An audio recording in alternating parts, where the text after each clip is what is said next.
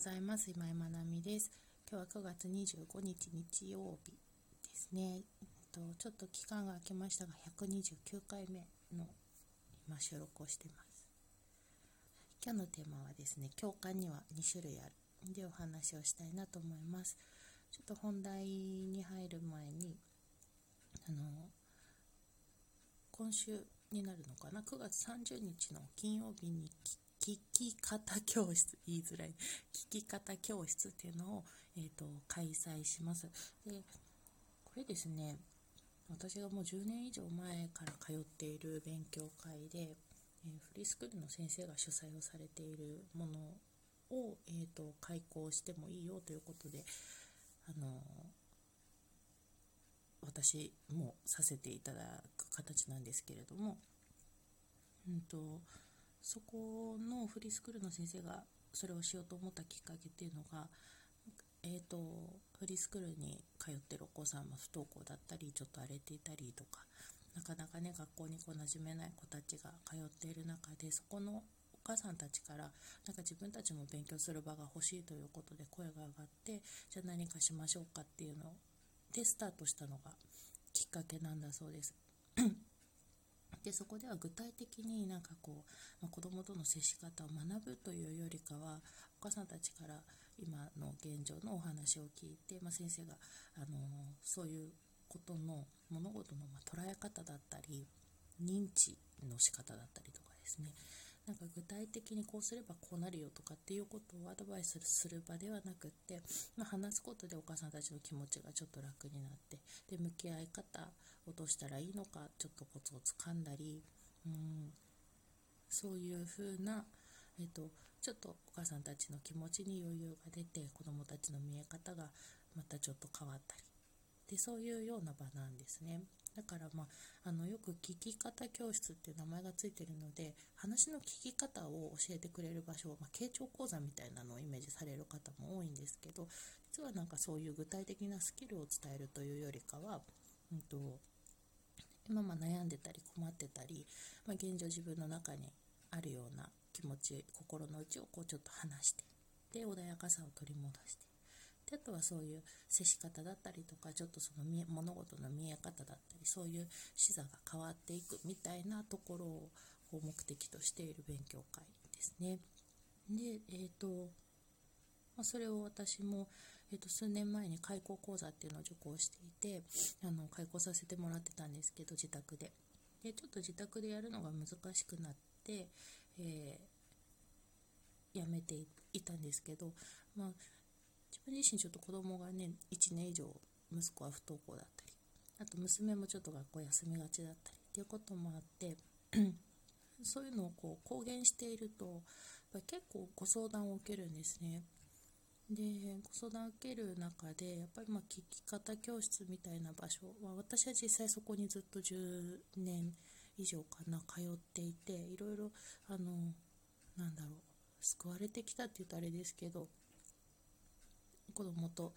向き合うにあたって自分の気持ちにね余裕を取り戻してみたいなことをずっと繰り返してきたので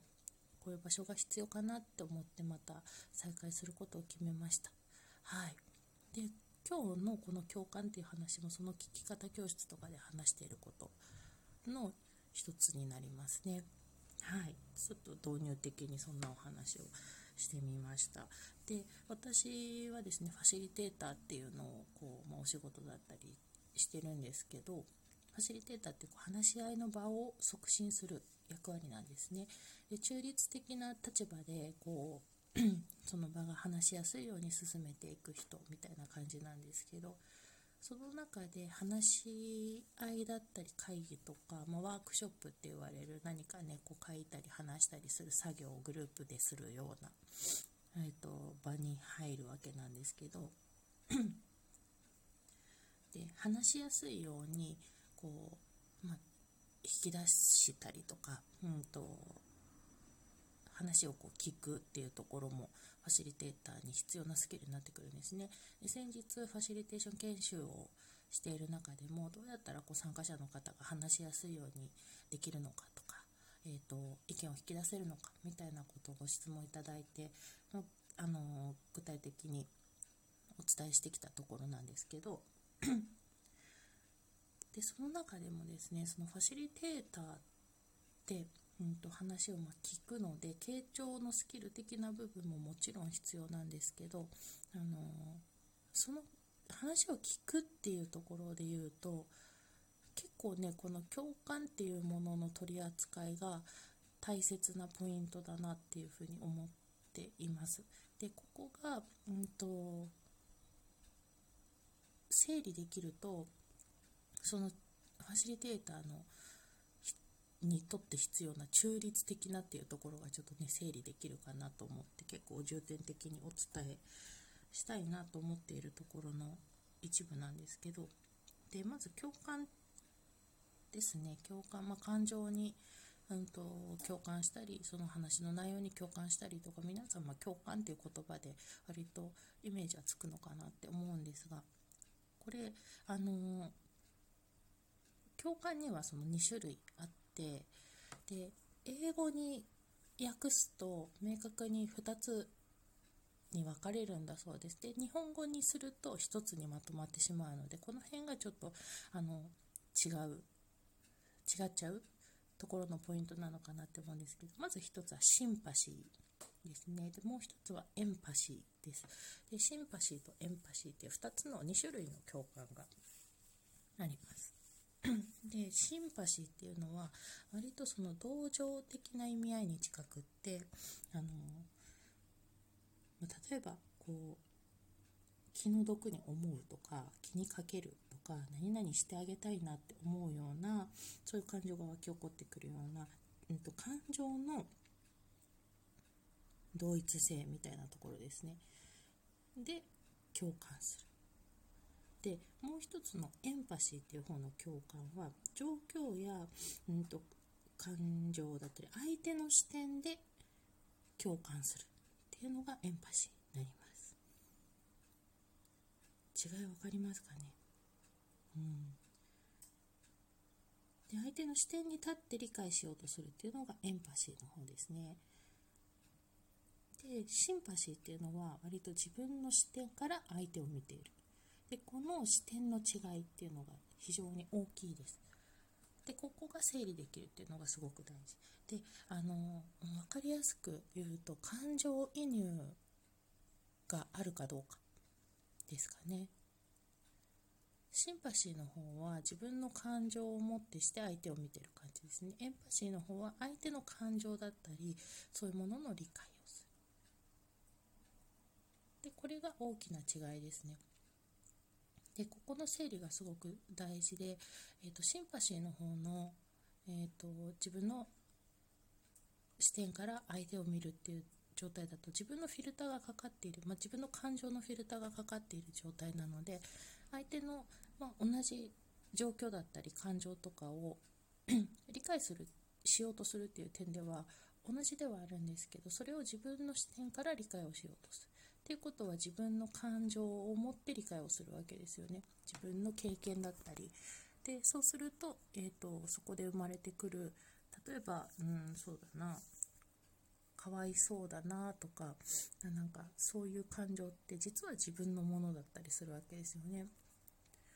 でエンパシーの方はその、えーと、相手の視点に立って相手が何を見てどう感じたのかっていうのを理解しようとする。なのでそこで出てくるのは相手の感情を分かろうとしている状態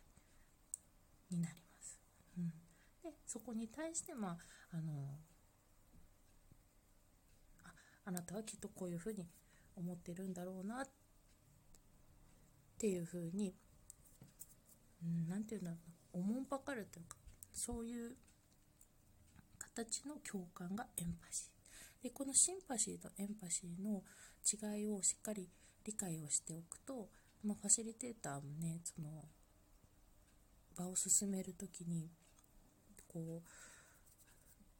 えっ、ー、とですねこの間質問を受けたの何だったかな？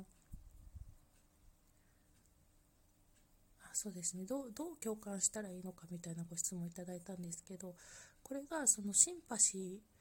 で共感をしているとあの自分の感情が反応している状態なので共感できるものとできないものが生まれてきてしまうんですよね。なんかこっちは自分の体験や経験があるから非常に理解できる。ああわかるわかる。そうだよねそうだよね。って言ってすごくあのまあ、コメントできるんだけれども一方で自分の経験や体験がないことのだったりいやそれはちょっとなんか自分の中には思わないなみたいな違うなってことがあると共感できなくなるわけですよね。そうすると接し方にあの違いが生まれてくるし中立的な立場っていうのが取れなくなっている状態なわけですよね。でここがすごく大事なポイントだと思います。自分の感情に反映してなそうだねそうだね分かるよあるよあるよねあるよねみたいな感じで共感するのがシンパシーですでもう一方は相手のそういう体験や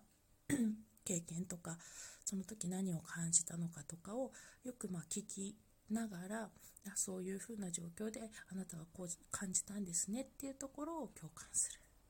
ですね。なので、まあ、